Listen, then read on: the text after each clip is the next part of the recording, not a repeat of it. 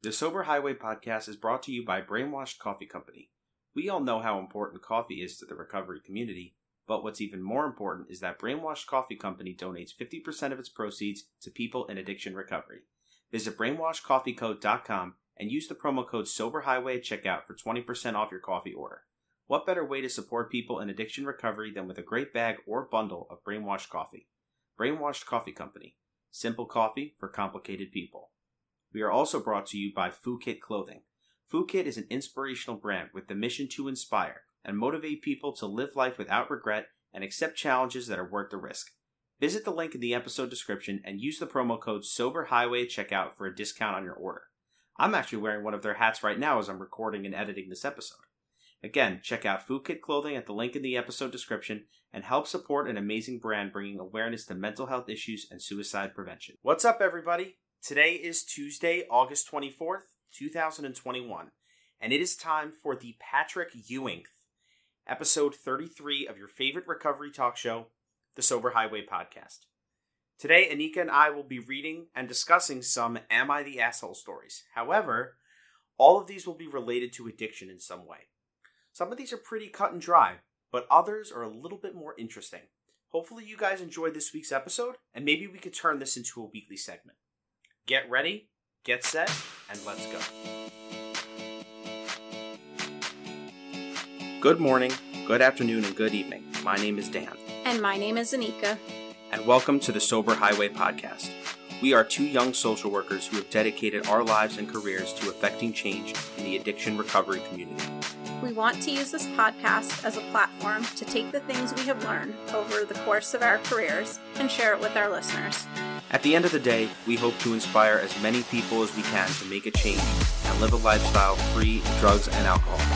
So sit back, relax, and enjoy.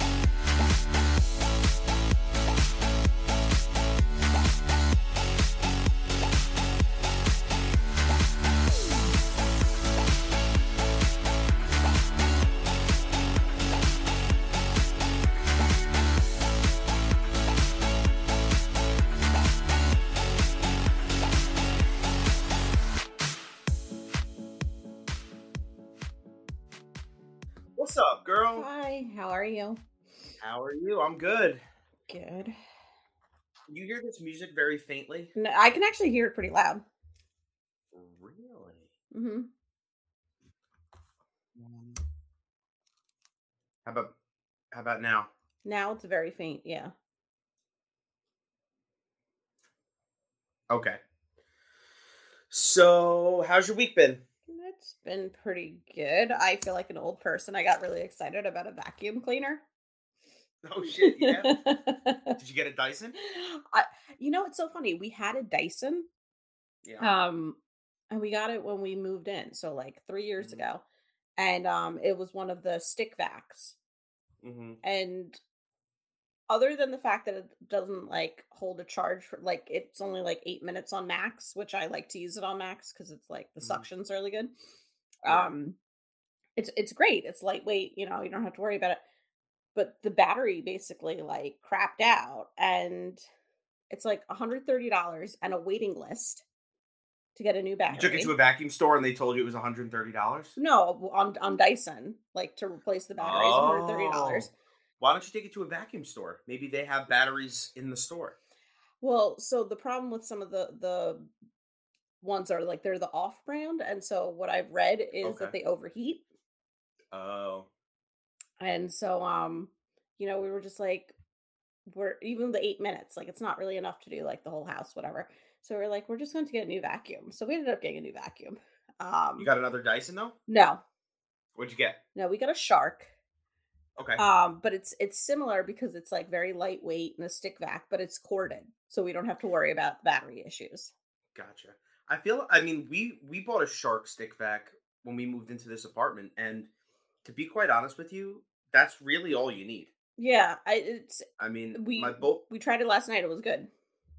yeah, I mean our uh I mean my parents when they moved up to the Cape, they they still had the old like you know, it's like one of those things where it's like it's got the hose and it's got the unit that sits on the floor and you wheel it around. hmm Um, and that was like a six hundred dollar vacuum when they bought it. So they just leave that downstairs in the basement.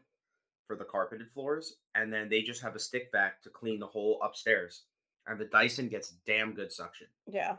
Um, but then we had an issue. We had an issue. They had an issue with their um, with their carpet vacuum, so they took it to a vacuum store, and they're like licensed. It's almost like you know, like how you go to. you know how like you go to those Verizon stores that aren't really Verizon stores; they're like authorized retailers, hmm and like they they basically do business as a Verizon, whatever. So this is basically what it is. Like they do repairs and replacements on Dyson vacuums, um, you know, Hoovers, Dirt Devils, all that stuff. Yeah. So we brought it there and they were like, "Oh, this is an easy fix. The hose was clogged." hmm So they were like, "Come back in 10 minutes, we'll unclog the hose and you're fine." Yeah. My parents brought their. They have a Dyson, not a cordless, like the re- the regular like corded one, but they brought Yeah. theirs to like a vacuum repair shop and got Mhm. it fixed, and it was it was great. We were just like, this is like not even worth it, Fair enough. you know. Um, Okay. but we'll see. I was very nervous that I would have had to go into work today. I almost had to go in. Oh, really? Yeah, because my my coworker, the other the other social worker on our team, she went on vacation to the Bahamas. She went on a cruise Oh, and she's not coming back um she's not coming back until the 30th. That's her first day back. So she's going to be gone for two Sundays, today and the 29th. And those are usually my scheduled days off. So I was like, I'm not working two consecutive six day weeks. So I was like, let's just let's just propose the the the schedule for the next two weeks to our boss. Let's just propose it with me off on those two Sundays and see if he says anything. If he says anything, then I'll go in, and if not, we'll just let it rock. You guys have like it to him. on call, on call though, right? You know. No, realistically, I could do my job from home, Okay. but I mean, because like I have a webcam and a computer, and we have an iPad in the ED that has access to like video chatting. okay. So like I can video chat with the with the patients in the room. Um but anyway, so we we proposed the schedule to him. He said, "Okay, that's fine." So I was like, "All right, great. I'm not working this Sunday." And it turns out that uh the hurricane was coming through, which I actually got a notification that it was downgraded to a tropical storm. Yeah, I saw that.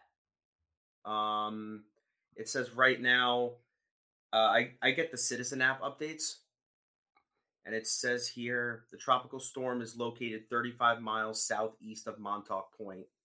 Sustained wind speeds are around 45 miles an hour with gusts up to 58. So I don't know if that means it's going to come inland, like closer to us, or if it's just going to continue up to like the New England area. I think it's supposed to just go up to the New England area. It was my understanding that it's supposed to be a little further off than originally it was tracked to kind of like be right through Long Island.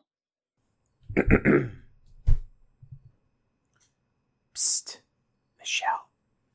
If you're listening to the podcast, I need you to fast forward to 1752 so that you don't hear this part of the conversation.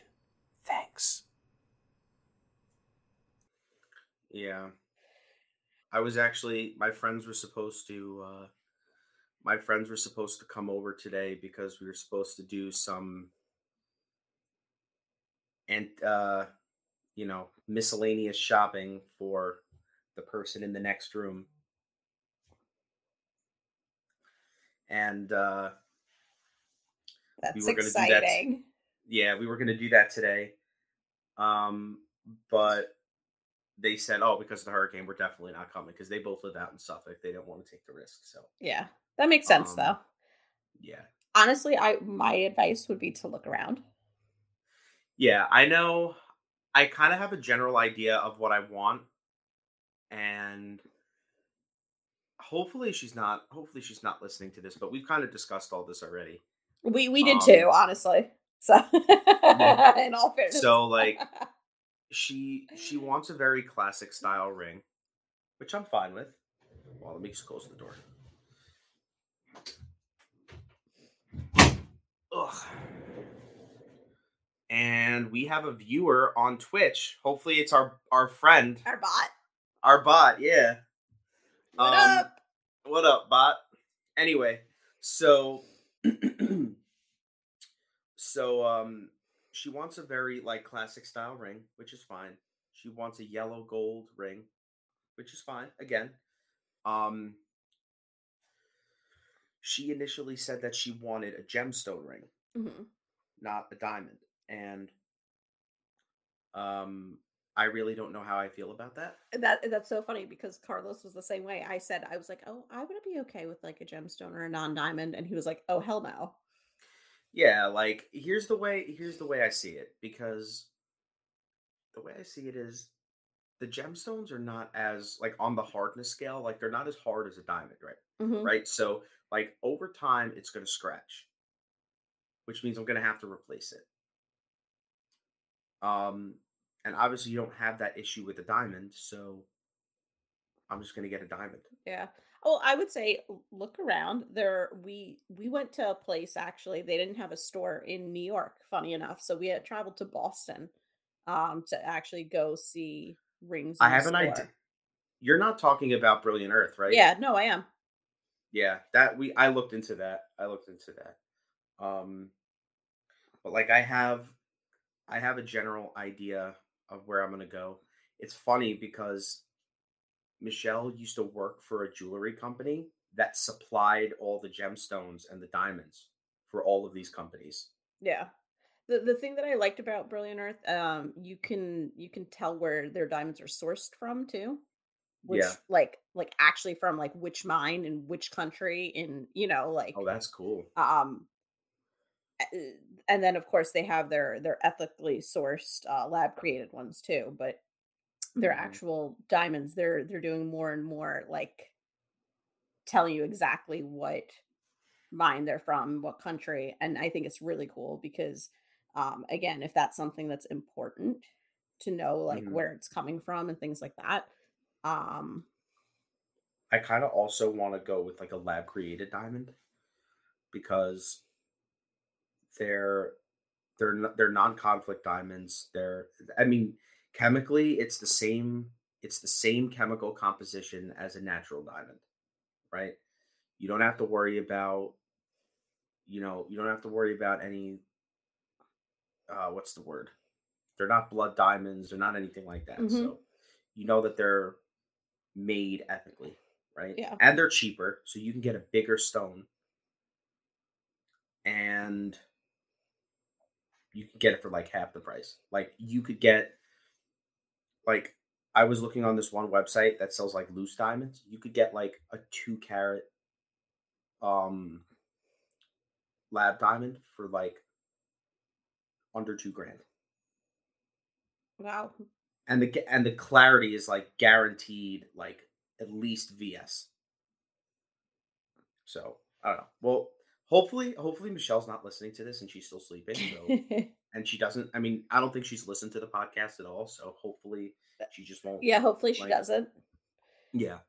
Um and but michelle the- i'll put a i'll put a i'll put a dis like i'll put like a a thing do not listen the- michelle. Yeah i'll be like michelle if you're listening to this fast forward to yeah no, that's Okay. that's really exciting. Um, I, Mhm. I'm sure that there's other companies that do that as well. I was just really happy with um, Brilliant Earth, Mhm. um, and you know, going to their their showroom was really cool.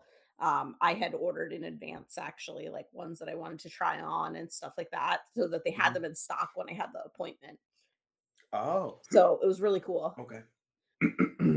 Um, okay. That's a good idea. and then I had no idea. So when when it actually happened, like Carlos and I, you know, we had talked about like the ring that I wanted and things like that. But like when he actually proposed, I had no idea. Yeah, I was talking to my buddy the other day about it because I I I opened up this can of worms and um you know Michelle had been sending me these pictures and whatnot and my and my friend was like listen don't talk about the ring anymore like you know what she wants and like part of the whole getting the ring is like you picking out what you want right like you're gonna like she's not to say no if it's not the exact ring she wants. She's to love it because you picked it out for her. Yeah, but there is something to be said about like, and this is like my personal thing, right? Was like, I'm very picky and I know what I like and what I don't like. And so that's why, like, for us, it was a good decision to like look at mm-hmm. them together and and and try them on. And I knew it wasn't happening right at that time. Mm-hmm. So like yeah. we went like I think it was a Memorial Day weekend. Mm-hmm. And um like I went in kind of like knowing like okay, like it's not happening right now. Um and he wasn't buying right. it then either. It was mm-hmm. just like okay, for the future like this is, you know, um future planning. Mm-hmm. And then we had this big trip booked and then I was like uh, like he's he's not good at like really like keeping like a secret or like you know so i was like yeah i was like oh like it would be really cool if it was on this trip but then i was like it's not happening this year we have so many other expenses and things we're doing and this and that you know so i was just like okay it's not going to happen this year and, and then it happened and then it happened and like he had this mm-hmm. whole like like elaborate plan and like you know like mm-hmm. i had absolutely no idea. So it was really cool. So it worked out. But for me that that was i think he he kind of knew my personality enough to know that like i wanted to put some input into what i liked and what i wanted. Mm-hmm. i know some women do not like that or some people don't like that at all right? Um that's not their thing. They want to be completely surprised. Mm-hmm. so you know you have to know your person i think i know her pretty well We've been together for a few years now. So. So we'll see. Yeah. okay. So. And the right size. Oh yeah, yeah. When we uh when we went to when we went to Zales when I opened that can of worms, we I had her put like a I had the guy put a ring sizer on her. So hopefully I just remember that it's the right size. Yeah. If, it, if it's um, a little um bigger, it's not a big deal. yeah, they, they said that we can resize it as long as we don't have to add more metal. Yeah. Um. So yeah, yeah. I think I'll be okay. Because I know, like, I was expecting to like probably be like a five, five and a half or something, and I ended up being like a four point seven five. Like my yeah, my finger was really small. I think they said she was an eight. So um, okay, so I have an idea. This is something that I've seen on TikTok that a lot of different podcasts are doing. I don't know if that's the whole basis of their show, but they do these things called Am I the Asshole stories. Okay. I have an idea of what that might look like, but I have not seen this, so, so I don't know. Okay, so I picked out 10 different stories. Hopefully, we could get to them all and they're all like addiction related. Okay. And so basically, what I'm going to do is I'm going to read you the title, and it's going to say, Am I the asshole for something? And then I'm going to read you the story, and then I'm going to ask the question again Am I the asshole for da da da da da? And then we talk about it. Okay. All right. So the first one, the first one is Am I the asshole for wanting to go to the funeral of a girl that I helped get addicted to drugs? Ooh. Okay. I am 26 years old and clean from heroin for three years. I was also a piece of shit and used to deal for a while. I managed to get with a beautiful girl named Marcy when I first started getting into the thick of things. She knew who I was, but she said she loved me. I will regret this for the rest of my life but I was the person who shot up Marcy for the first time. After that, there was no stopping her. She stuck around with me, probably because I was her dealer more than anything. But then I got clean and never saw her again for a long time. A year ago, she reached out to me on Facebook and told me that she'd been clean for a few months, and she said that she didn't hate me for what happened and she hoped I was still clean. Last week, I got a call from my sister who told me that she saw on Facebook that Marcy had OD'd and there was a funeral service this upcoming Thursday. I immediately just burst into tears because I hoped that this would never happen, and I feel so much guilt over it. I want to go to the funeral service for her, but I'm afraid that my presence would be unwanted. At the most, I would just slip in the back, pay my respects, and leave. I need to do this for myself. Am I the asshole for wanting to go to this funeral? Maybe, maybe not. I don't know. I feel like, I mean, the girl did say that she doesn't hate him for what happened. hmm Well, But she she said she, she, she said she didn't hate him before her Mhm. passing, right? Um, it sounds like from that perspective, no, you're not an asshole for wanting to go, right? Um, now, is it going to cause harm to the other people in her life that are grieving? Would be my question. Yeah, my other question is does her family know that he was the one that got her hooked? Yeah, that, so that's what I mean. Like, is that going to cause harm to those family members in any way? Because then you might be the asshole, right? Um, if if the the family knows and they're really against you being there. Yeah, I feel like I will say here's the way I look at it. When she called him and said she was clean, or when he got the message from her and she said that she was clean for a few months, I think that starts off the situation as not the asshole, Yeah, right? Now, once you got the call that she died, I would have reached out to the family and said, "Hey, would it be okay if I come?" yeah, And if they say no and you go anyway, then yes, you're the asshole. yeah. Um, Well, but and, and if you decide not to go but pay your respects in some other way then you you remain not the asshole Yeah. And and I think again, if the family is okay with it and it really truly is what he he or she is saying, like um in terms of just going in for a very brief time to pay respects and that's it. I, I think that that's completely appropriate. Um again, I I think we don't have enough information based on the information. that's the whole point yeah. that's the whole point of these stories is to just speculate and b- do b- like based that. on the information, probably not an asshole. Yeah I don't think would that there's there's any like malicious intent there. Um, the other thing that I would say too is a lot of um, wakes and funerals for people who have died specifically of an overdose um, can be difficult too because there may be people that are still using, Mhm. um, and if that's going to be a trigger, that might not be a healthy environment for people. Hmm. So I just want to put that out there to anybody that's listening because I know that these are situations that you do deal with, unfortunately. Right. this is actually probably very common more common than you think right. So like if you're in very or very, very early sobriety, which again, it sounds like this person is not, they have three some years, whatever it was. Um, so they probably are not going to have the same um relapse risk, hopefully, because they have a strong recovery program. Um, but but again, if you're very new in sobriety, that could be really hard. And that Yeah. might be something just to think about. okay moving on to the next story okay am i the asshole for refusing to help the addict who saved my life when i was using I'm almost 28, and after some surgery, I got addicted to prescription painkillers like Oxy and Percocet. I eventually graduated to heroin and got clean when I was 26, but relapsed after only a couple of months.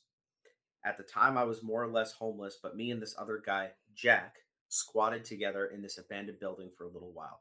We looked out for each other, and we always had naloxone on us in case we needed it, because the local needle exchange would, gi- would give it out to known users in the city. Good idea. Um, that's a very harm reduction thing to do. So props to you guys for that. I ended up overdosing after my relapse because I overestimated how much I could actually handle at that point. And luckily, Jack came back at the right time and saved my life. After this, I have been fully clean for a little bit over a year. I haven't seen or heard from Jack for a really long time. I moved into my own decent apartment. I have a decent job, and I've always just assumed that he was dead by now. Well, we live in a medium to smaller size city, so I guess I shouldn't be too surprised that I would run into people I knew eventually. I was out going to my bank, which is in a sketchier part of the city, and I hear somebody call out my name. I turn around and it's Jack. I can immediately tell that he's super strung out and he goes, Wow, look at you. Guess you finally managed to get better. I'm feeling nervous as fuck because I don't trust strung out junkies because I was that strung out junkie not too long ago. He tells me that he's been trying to get sober for the past year, but nothing's been working out. Then, as I expected, he asked me for help. He asked me if he can crash at my place or if I can help him out with some money to go to a rehab since he says that I now look like I can spare it. I had I had nor do I have any desire to let an actively using heroin addict stay at my apartment. I don't want to give him money because I know for a fact that shit will not go to a rehab. I tell him that I don't think I can do that for him, but I wish him luck. He says I'm a fucking asshole and that I'd be dead if it wasn't for him. To be fair, he is right. I would have died without him. He just he then just spits at my feet and walks off. I left feeling pretty shook up. I thought that at the time I was making the right decision, but I don't know anymore. He did save my life, and I could very well be in his position or dead instead of where I am right now. But I also don't think I'm ready to be around people like that at this point in my recovery. I've lost all of my family who want nothing to do with me, and my only friend left helped me get clean. And I don't want to drag him back into this world, so I don't have a lot of people to talk to about about this besides my sponsor. Again, am I the asshole for refusing to help Jack? I'm going to say no. However, I do think as somebody in recovery, you have the privilege and responsibility to give resources for where he can get help if you see him again. Mm-hmm. Not necessarily actively searching him out, but if you saw him again, what is the local treatment center? Where's the Mhm. local meeting? Where's the local rehab? What's the phone number of um, somewhere that can connect you to services? A hotline? Anything. Yeah. If he really truly wants to get sober. That does Yeah, not I- mean that it's your responsibility to provide housing, um, money, anything like that. Yeah, I probably would have told him. I probably would have done the same thing, but like part of one of the things I learned in as like I used to do this as part of one of my therapy groups when I was working at my last job is like when you say no to somebody, it's one thing to say no, but like if you're going to say no in an ideal situation, you want to all you want to offer someone an alternative. Mm-hmm. So like if someone asks you, "Hey, can I crash at your place because I have nowhere to go?" Like if I was this guy, I probably would have turned around and been like, "Listen, I really don't feel comfortable having you at my place, but if you're trying to go to rehab, like I'll take you to rehab. I'll drive you there. If you need to go to detox, I'll drive you to detox. I'll I'll be with you. You can always, you know, you can always come over and, you know, whenever I'm home, you can come by, you can hang out, but like you can't stay here. You know, you got to you got to offer him an alternative. Mm-hmm. Um, but you know, it's your recovery. So like I think setting the that- boundaries is a good thing. yeah, I think you did the right thing by setting a boundary.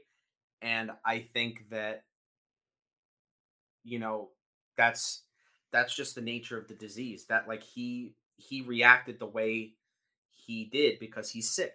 Mhm. You know what I mean? And you shouldn't feel bad for that. Yeah. I I would say, Jack, thank you for saving my life. I'm I will forever be grateful for you. This is this is part of my recovery now. Like I can't I can't have someone who's actively using in my life. But if you truly want help, this is where you can go. Right. You know, So and uh, I I know that's really hard for people to do, though. Right.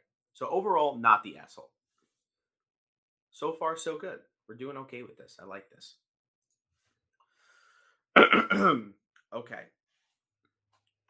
Am I the asshole for posting a picture of my sister, a drug addict, of her passed out on drugs online? I have a sister who has a horrible drug problem. She is a horrible burden on everyone, and I think she's beyond help. She's went through rehab and everything. It's to the point where you almost never see her sober anymore. She lives with me and has no job whatsoever. It seems like once a week she'll go get wasted on pills and come back to the house and pass out. Same story last week, only that we had to call an ambulance, and after she got home from the hospital, she promised she would change.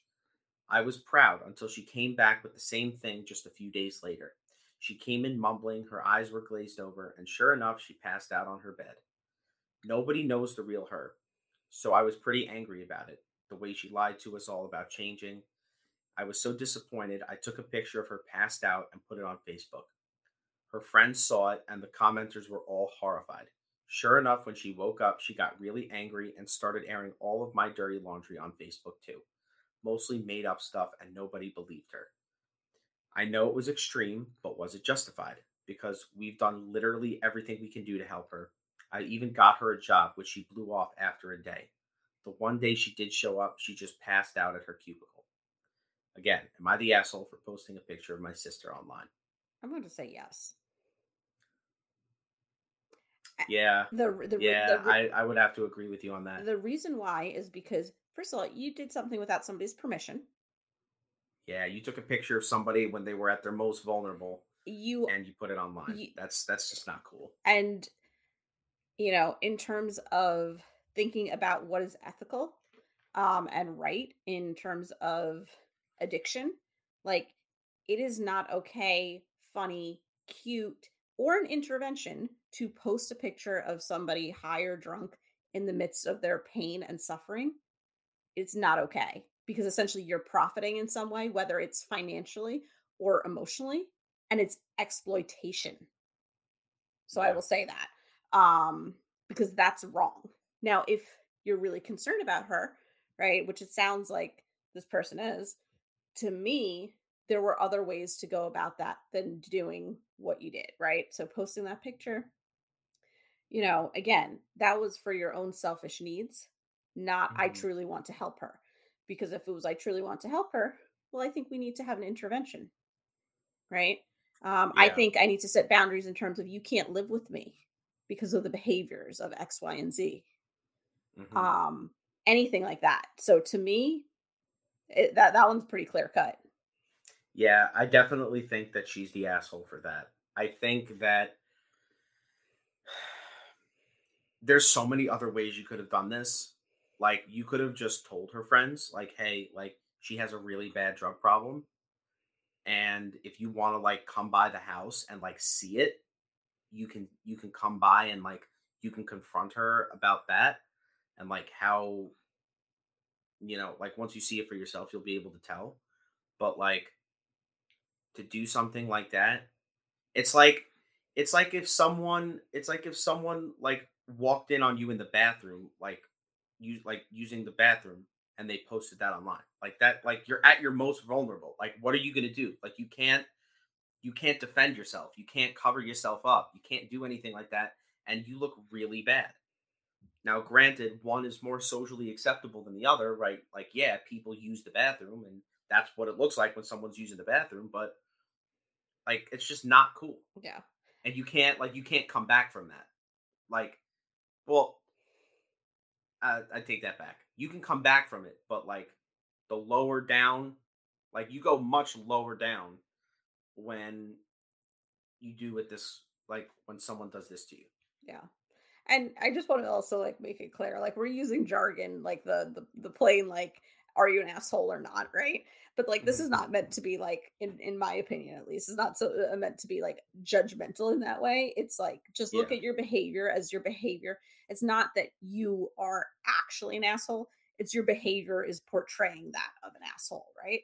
So like somebody that that does not care, somebody that is doing this for their own benefit somebody who's not taking into consideration other people's feelings needs etc right Mhm. so i just want to make that clear is like like we're using this in in fun and jest right because Mhm. that's like the the whole like tiktok thing that's going on but it's like no you're not truly an asshole but your behaviors are showing that you maybe need to do some self growth and work so Right, i will so- like make that disclaimer um Right. So, like, if we're saying you're the asshole, you're the asshole, that that means you should probably change your behavior. Yeah. Or you should really think about what you just did or what you're thinking about Yeah. doing. It doesn't mean that you're like truly actually an asshole or that we're making fun of you or calling you an asshole.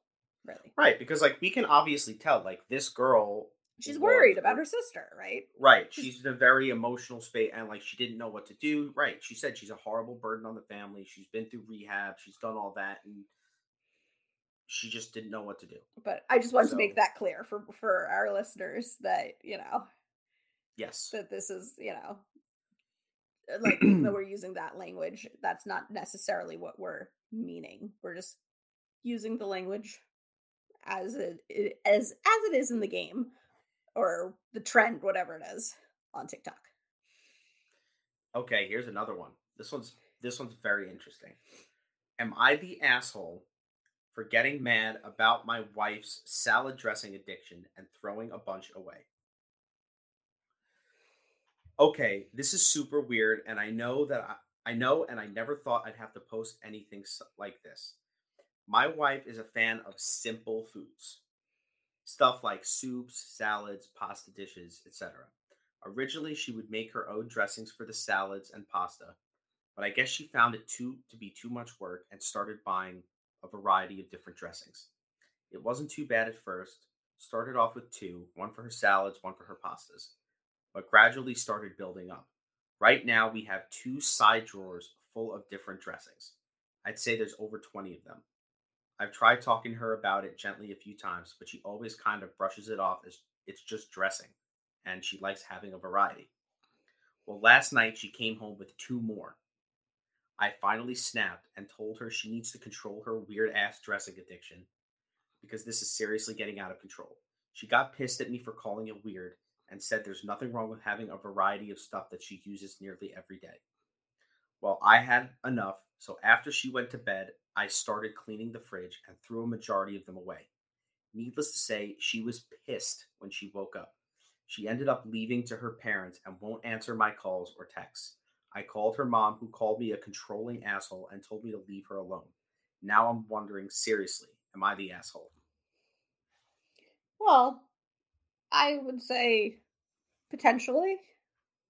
I think they're I, both the assholes. I I mean, you know, the first thing listening to that though, I know he's calling it a salad uh, dressing addiction, but it actually sounds like a hoarding problem which is an OCD and anxiety based behavior.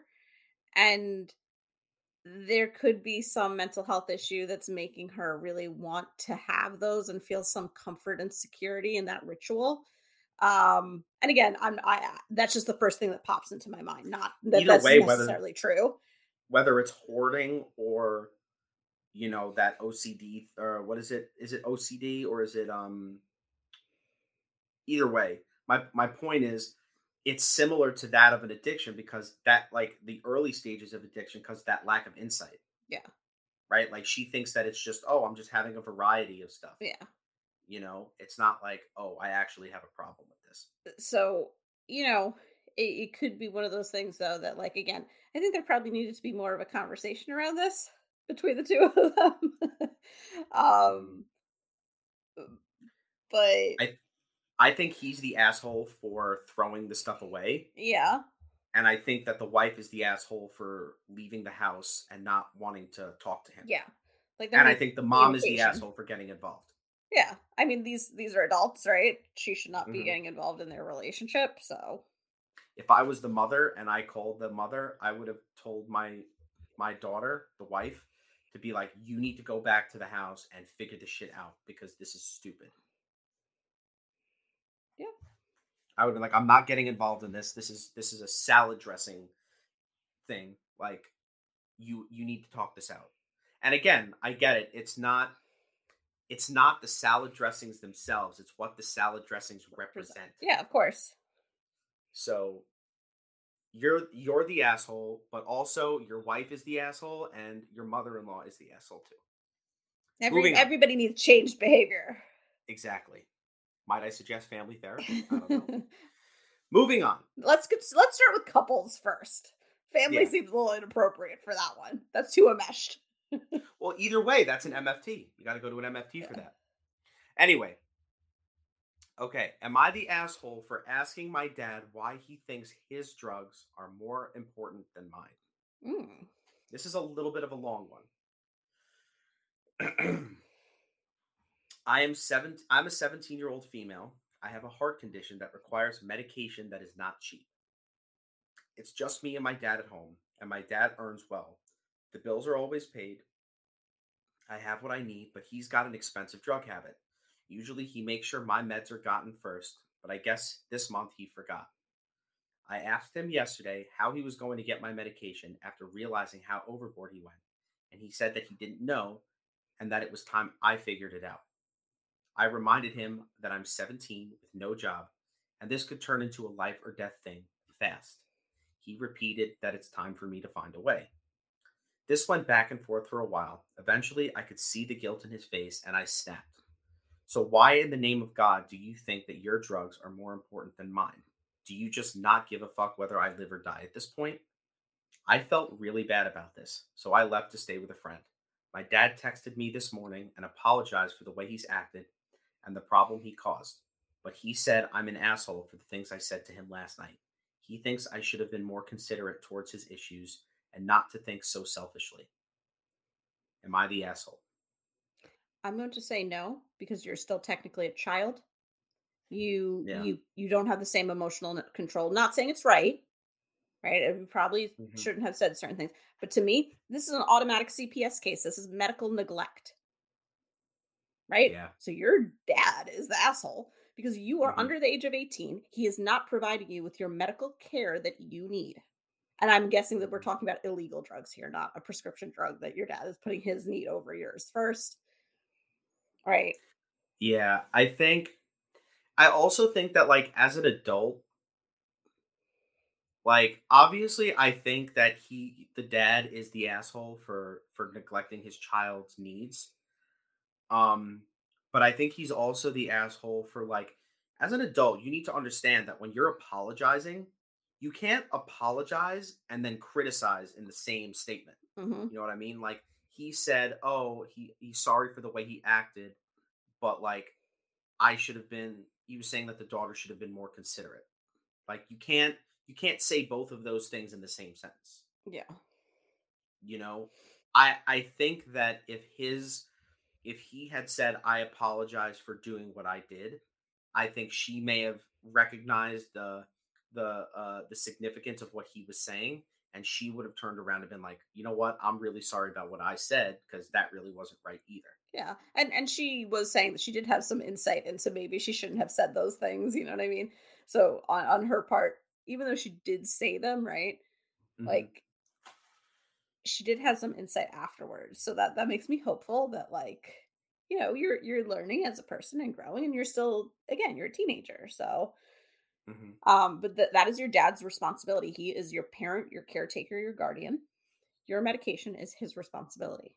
100%. And again, if if this was an actual situation, I really truly hope that um if this was not worked out in which you were able to get your medication that somebody did call CPS because that is not okay. Yeah, it actually she put an edit in here that says I will not be calling protective services or the police on my dad. I'm slightly anti-cop and this is the first slip up he's ever made to this extent. If it does happen again, I will be looking for somewhere else to live.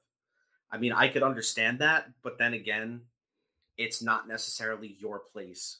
It wouldn't be your place to make the call. However, if someone else who is who happened to be a mandated reporter Yeah, who knew like the details? Obviously, this is an anonymous Right. post, but like, Right, like, somebody else in your for- life. for example, like if you told your doctor and your doctor decided to make a report, then it's not your fault. You know, it's not, uh, you know, yeah, I guess you could be upset at your doctor for making the report, but then the doctor's going to turn around and say, I'm not risking my license for you to keep your secret. Well, yeah, and, know. and again, at the end of the day, like this is potentially a life or death medication. You need it, Right. Um, right, so- that's our jobs as mandated reporters is to make sure that you are safe, and that doesn't only mean from like physical abuse, right? Yeah. Like, I think would've people done- for, forget that. yeah like if i was this girl's social worker like and she came in and she said to me like this is what's going on i would have made a report Yeah. right that in there so you are not the asshole for asking your dad that. If anything your dad is the asshole. Um and he probably needs to go to get some help. Okay. So we got we're halfway done. So let's keep it going. Am I the asshole for refusing to let my former drug addict ex wife see our son? so he starts off by saying he's from an, a non English speaking country. Okay. So there may be some typos. I'll try to phase them out as I read. I met my ex when I was 16. Due to both our stupidity, she got pregnant at 17. She decided to keep the child, and I obviously took responsibility. I finished high school, got a job, took night schooling while she took primary care of our child, with both of our parents helping. I eventually got my college degree, which was around the time my then wife started acting strangely. But as I was overworked, I did not notice a lot of it. At this time, I got hired by I got hired by a large company and my wages pretty much doubled while my work hours finally became stable. At which point I found out my ex-wife had become addicted to drugs and she started neglecting our son.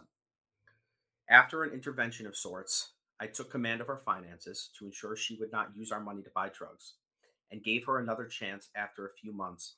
I figured out she had been exchanging sexual favors for drugs, at which point I divorced her.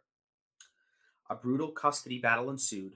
The court consistently chose her side, which resulted in our equivalent of CPS removing our kids twice from her home.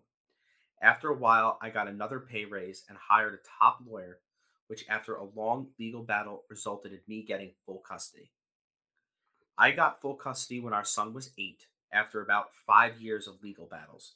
At this point, he's been living with me for six years. I remarried a short while after getting custody to my then girlfriend, who considers him her kid, and he considers her his mother. We also have two other children together, his siblings. Um, I talked to my son about his mother multiple times ever since he turned 13, because he's 14 now. He, um, I was explaining that he is at the age where he can make some of his own decisions. So if he wanted to reach out to his mother, he only has to tell me, and I'll try to make it happen. He has clearly told me he wants nothing to do with her, as he vividly remembers how she treated him, which I feel terribly guilty about. Last week, his mother reached out to me stating she's been sober for a year and wants to rekindle a relationship with her son. I spoke to my wife, who told me to allow her one chance. I spoke to my parents, who told me the same. I then asked my son, who told me in no uncertain terms he wants nothing to do with her. I took my son's side as he is the person that this is about. I told my ex he was not interested and I wasn't going to force him. I have since received calls from my ex's parents calling me a horrid person that is causing their daughter to fail her rehabilitation. Her friends have co- gave me uh her friends have contacted me on social media and I'm wondering whether I'm the asshole. After all, she is his mother and I have to be honest, I'm terrified of rocking his world. He's doing really great right now. So, am I the asshole for letting my former drug addict ex-wife see our son? I'm going to say with the the information given, no, you're not asshole because again, if you have legal custody and there is no visitation in place for mom and your child is saying she he does not want to see her um and again he's a teenager he has the ability to to understand what that means um and he doesn't want to i'm going to say no. So unless there's some legal reason why he would legally have to see his mother i do not think that you're the asshole. I think yeah.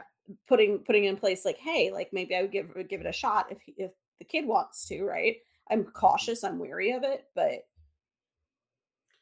you also got to think about it like this this guy he is he he from what we can tell he's an immigrant he comes from a non-english speaking country he he manned up to his responsibility he got this woman pregnant he went he got a job got went to night school you know, got a good paying job after that and kept moving up the ranks within that company or whatever.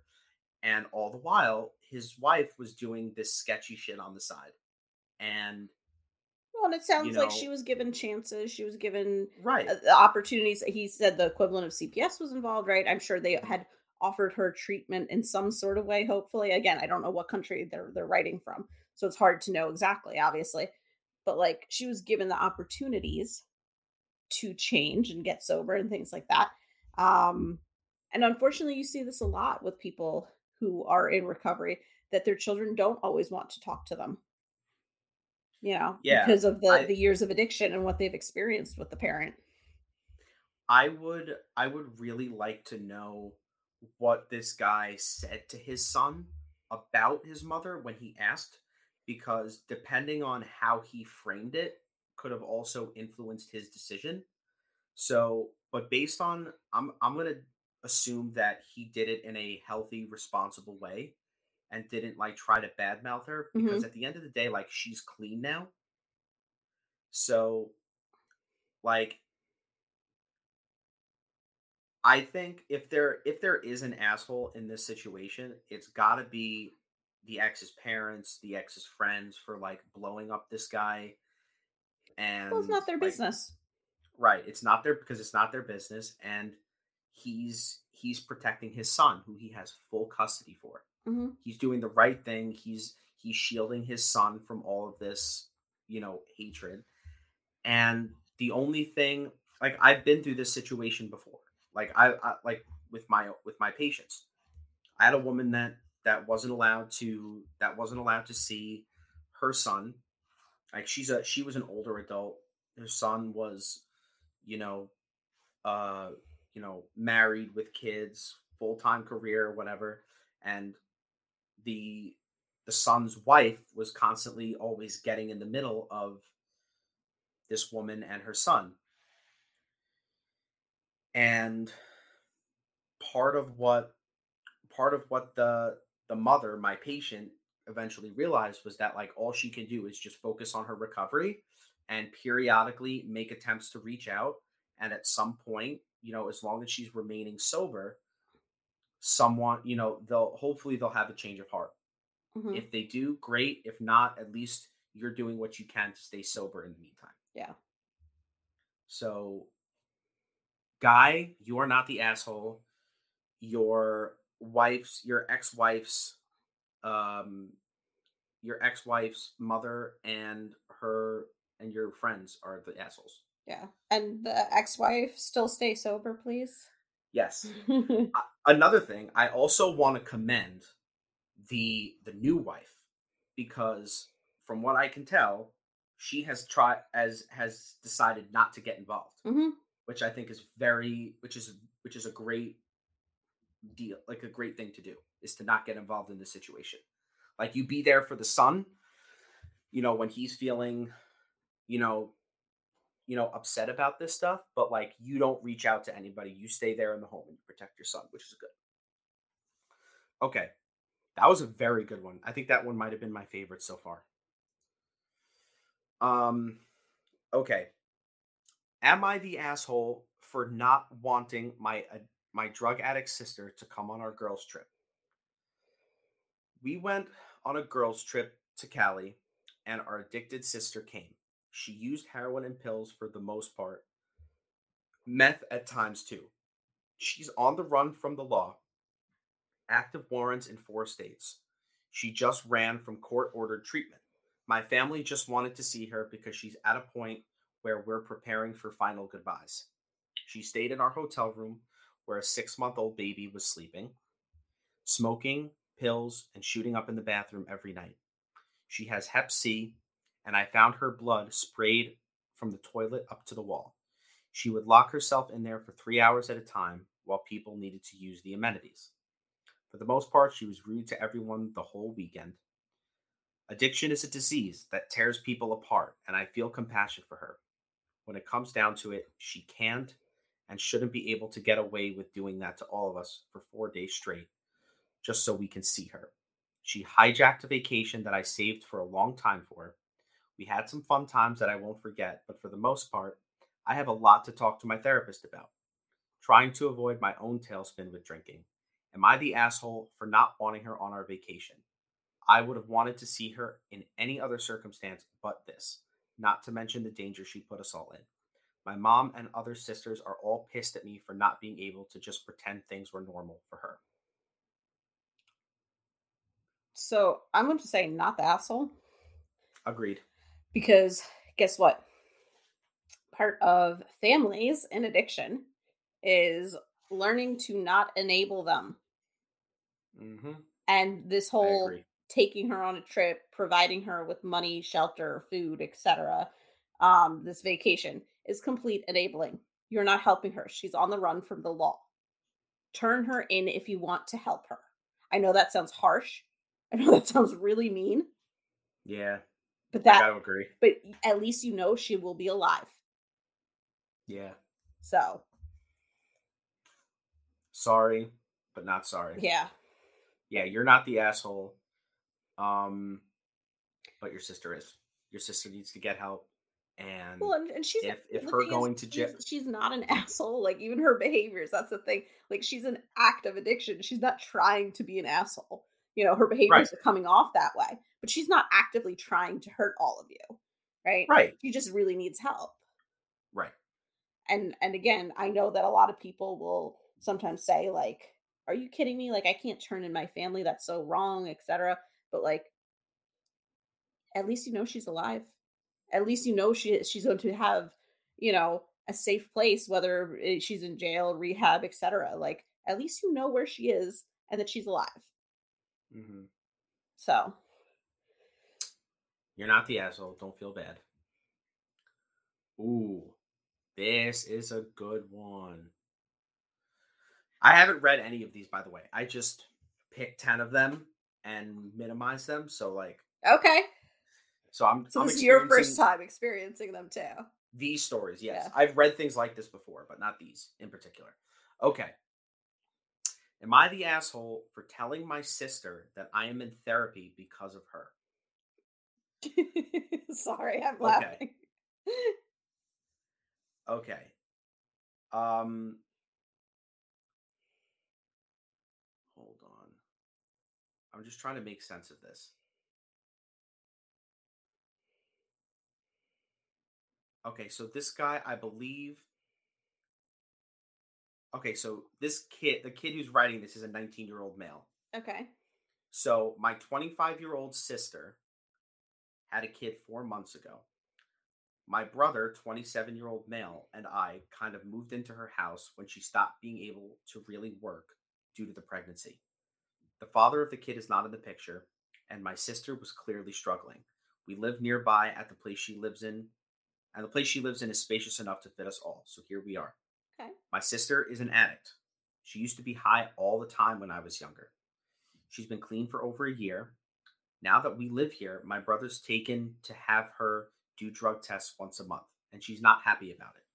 She says that it's insulting and that she's not a little kid and that he doesn't have any kind of authority to force her to do them. Which, yeah, he doesn't. He's just brought them and been like, please take this, and she complies. While up until now, her thoughts about the entire thing were really just her complaining to me about it and silently glaring at my brother when he came home with the drug test. She's finally actually taken it up with him, and they had a pretty huge fight. It came to the point where my brother said something along the lines of, How do you plan to raise a kid if you're always high? And she replied that she was clean. Then she pointed at me and was like, He turned out just fine, anyways. Which is just not true. I mean, shit could have been a lot worse, but I do have some pretty traumatizing childhood memories stemming directly from my sister being an addict. I mean, the fact that we have parents that make it so that my sister can use me as an example of a kid she's in some ways raised is really fucked up and not her fault. But ultimately, having her, an addict, as a parental figure is one of the bigger reasons I'm currently in therapy. So I would say, I would not say I turned out just fine. I told her as much, I told her as much a lot less tactfully. Something like, fine, you're half the reason I'm in therapy. She stared at me for a second, then called me an ungrateful asshole and stormed off.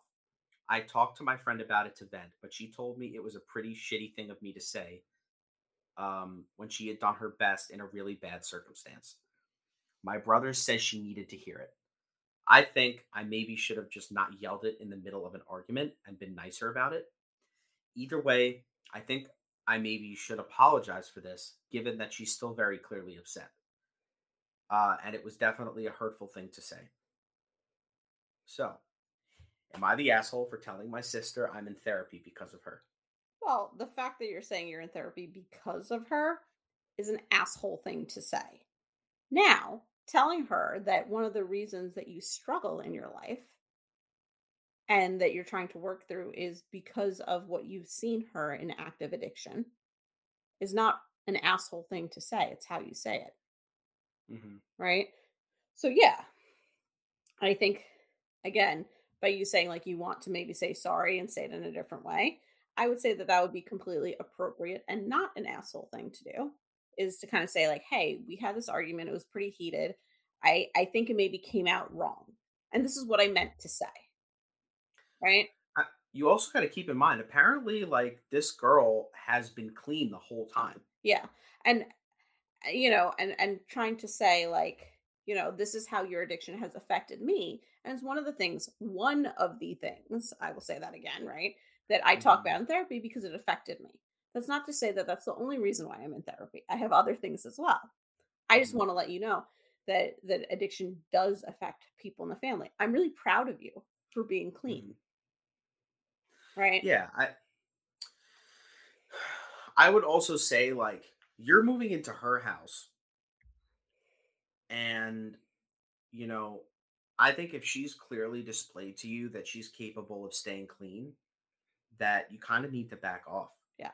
And just a tad and the the brother who keeps not the writer but the other brother who keeps Mhm. giving her drug tests if you're that concerned about drug use or the child's safety in any way make a report if if, if you truly think that something is going on it doesn't Mhm. sound like it again based on the information but if you're worried for Mhm. that child's safety that child's safety comes primary to anything else going on And apparently, like I heard this from one of my coworkers, but like if a woman if if a woman is using drugs while she's pregnant, that doesn't warrant a CPS report.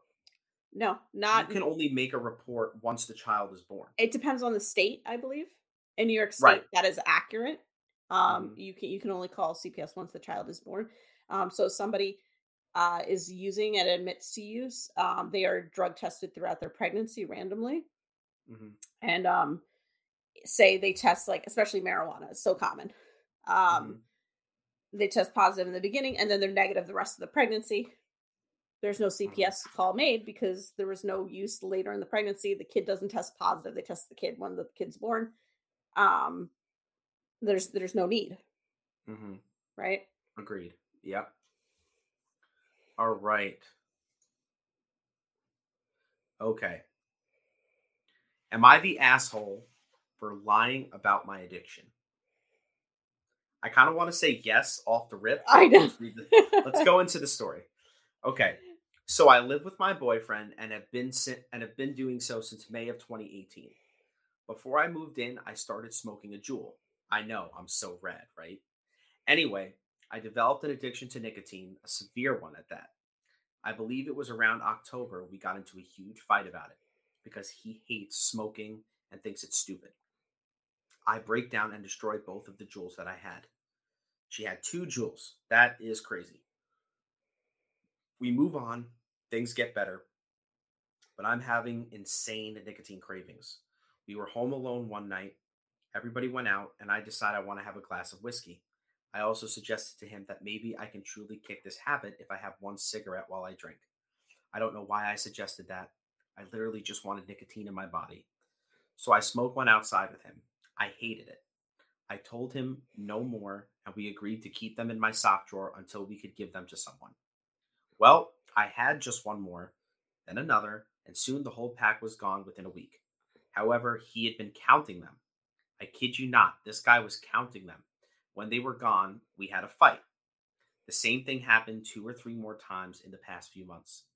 Him and I just made up from a huge fight where uh, we had where we told each other we need to work on ourselves. And I personally have been. I've been making him lunch daily, doing laundry, cleaning, picking up after myself, being responsible, and taking more shifts at work because I know these are all things he wants me to do, and I'm happy to do them. He asked me to stop smoking even when I drink. I said, okay, but I only stopped for about two days. I came home from work smelling like cigarettes tonight because I had one in the parking lot when I left. He smelled it. I lied because I didn't want to fight because he will never understand. Turns out he found one of my two stashes and saw that I had taken some. We haven't talked all night. Now he's asleep and is going to work in two hours. I texted him so I could see it, so he could see it in the morning. I apologized, yet I let him know that it's my body, my decisions. He doesn't understand addiction because he's never been addicted to anything other than uh, Dr. Pepper and Red Dead Redemption 2. But my point is, he doesn't get it. And the fact that he feels like he is allowed to make decisions for me and say, it's my way or the highway, that just feels so wrong of him, almost dictatorish. Keep in mind, we were both supposed to work on ourselves, and he hasn't done anything different. So, am I the asshole? I would say you both are. It sounds like a Yeah. completely toxic, unhealthy relationship. There's so many red and orange flags going off just from how it's written. What do you mean red and orange? So red flags are like those automatic like um little things that people say that Right. like Okay. orange is like that like well it doesn't sound great it could be interpreted as like a red flag but some people will make excuses for it so that it's really not That's what I thought you meant by Yeah. that. Okay. um so to me it just sounds like a completely unhealthy relationship um Mhm.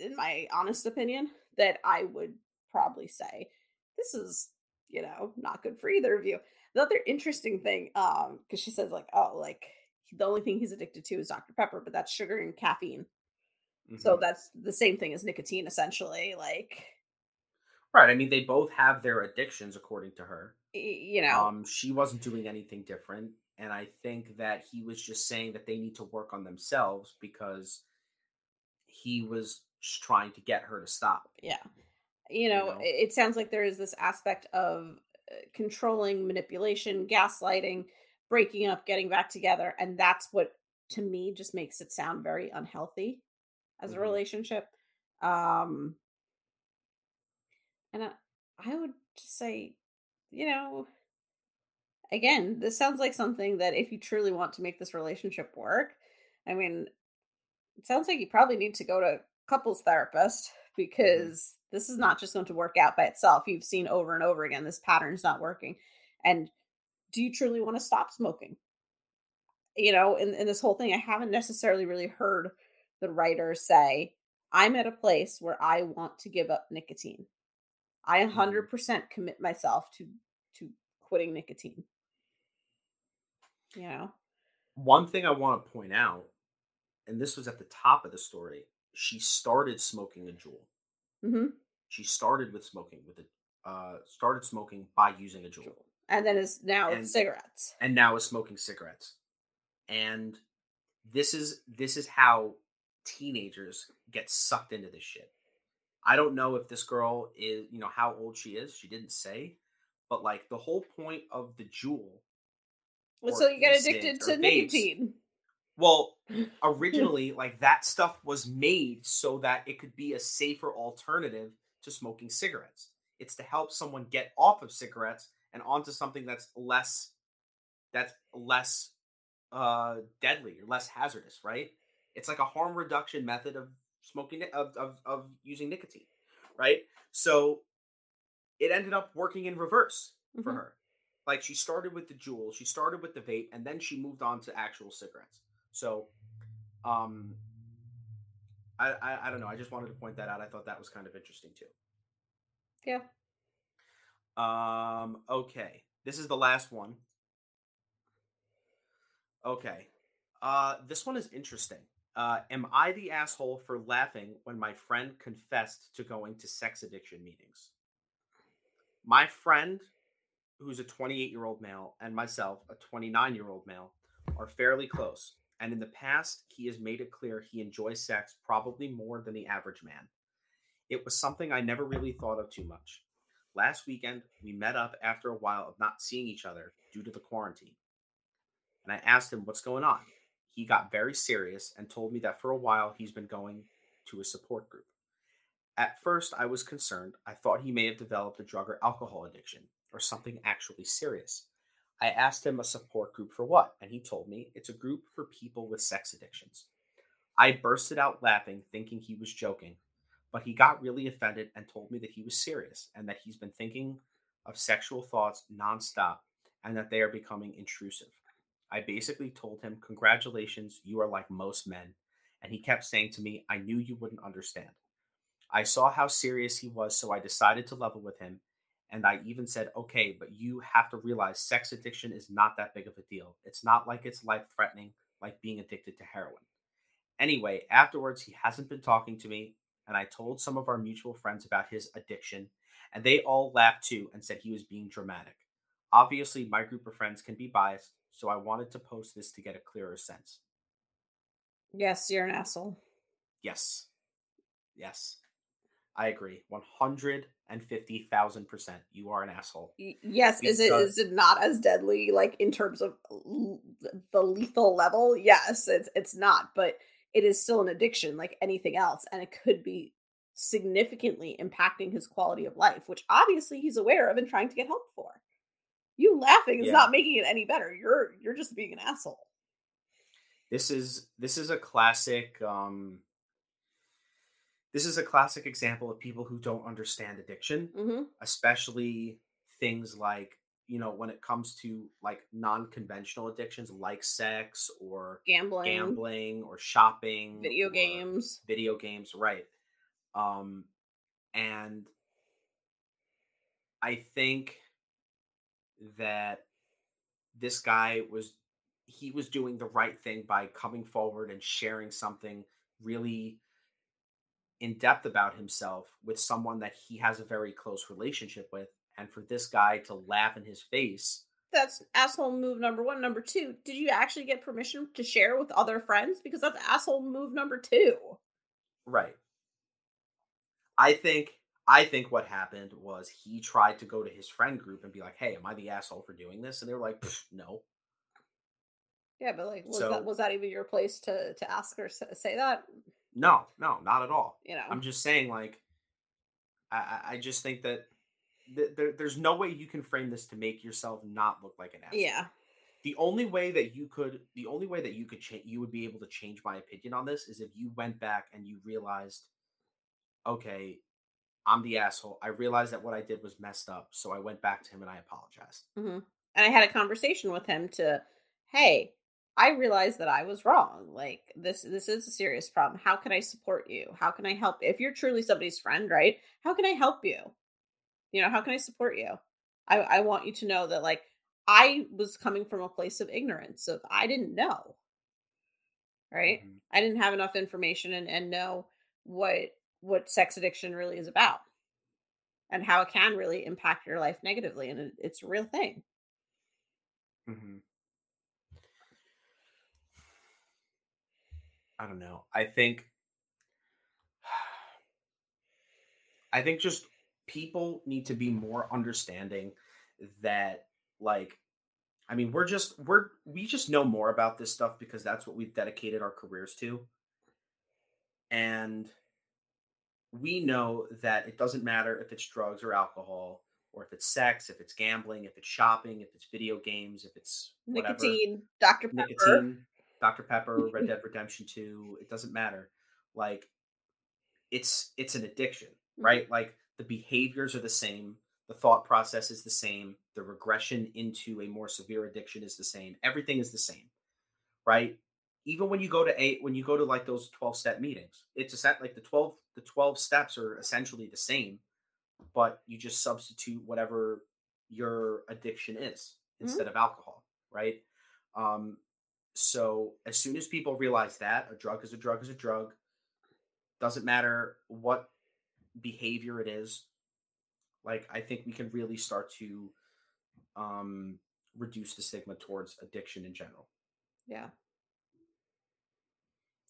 Uh so I think that's that's where we're I mean, you want to you want to do like one or two more?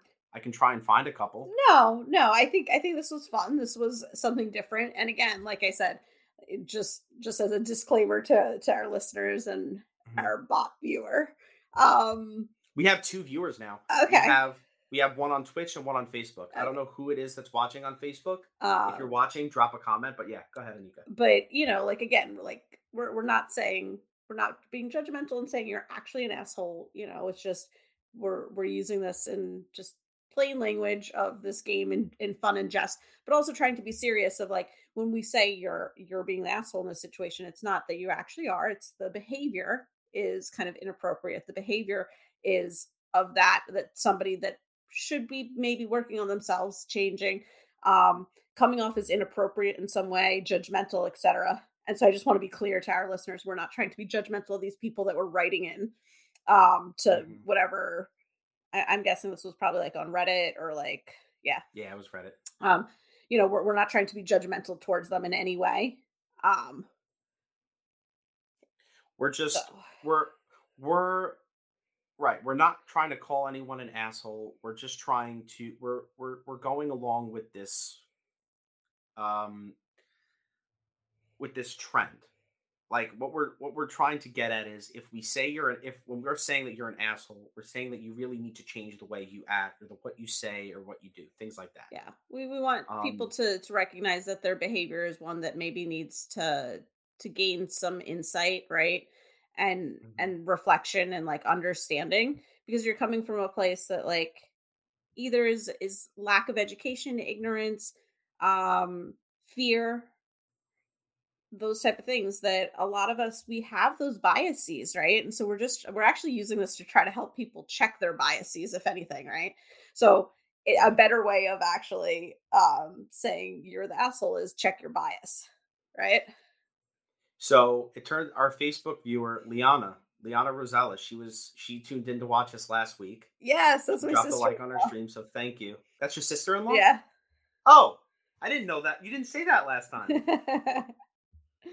oh, I didn't know that. hi liana thanks for watching Oh, well now I know. I'll just call her Liana now. I don't want to keep saying her last name. That's just weird. Um well again, Liana, thank you. Um, I think that's where we'll call it, right? yeah Okay. So now I'll do my whole spiel at the end. So thank you everybody for for tuning in um, and watching the video. Um, if you're listening to this after the fact, thank you for listening. If you enjoyed our content today, um, make sure to uh, follow us on all of our um, major podcasting platforms. Shoot us a subscription. Um, we are on uh, Apple. We are on Spotify. Google Podcast, Amazon Music, and Stitcher.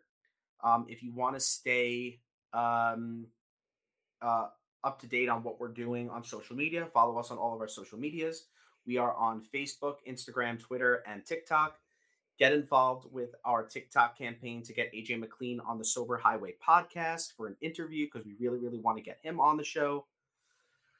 Um, if you have any information that you think would be beneficial for our listeners to have, um, you can either DM us on any of our social media platforms or you can shoot us an email at the sober highway at gmail.com. If you want to donate to us and help us do like cooler things um, to make the stream better for you guys, to make the podcast better for you guys, you can Venmo us at at the sober highway, which we'll link. We'll link everything down below. Um, Anika, do you have anything else that you wanted to add? no no Okay. Eh, well yes i guess uh, not that so many people are listening uh, live right now but but if you are listening um or you you're, you watch this later um stay safe please Yes. Um, I actually did want to share one thing because uh our episode last week did so well. We had we had 25 downloads of that episode. Okay.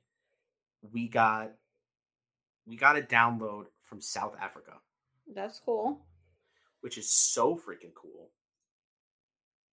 And we got we got two downloads from the UK and we got three downloads from Canada. nice So we are continuing to go global. Um, so thank you everybody for tuning in from wherever you're listening from. All right. You sure you don't have anything more to add? no Okay. I'm good. So thanks everybody, and we will catch you next week. Bye.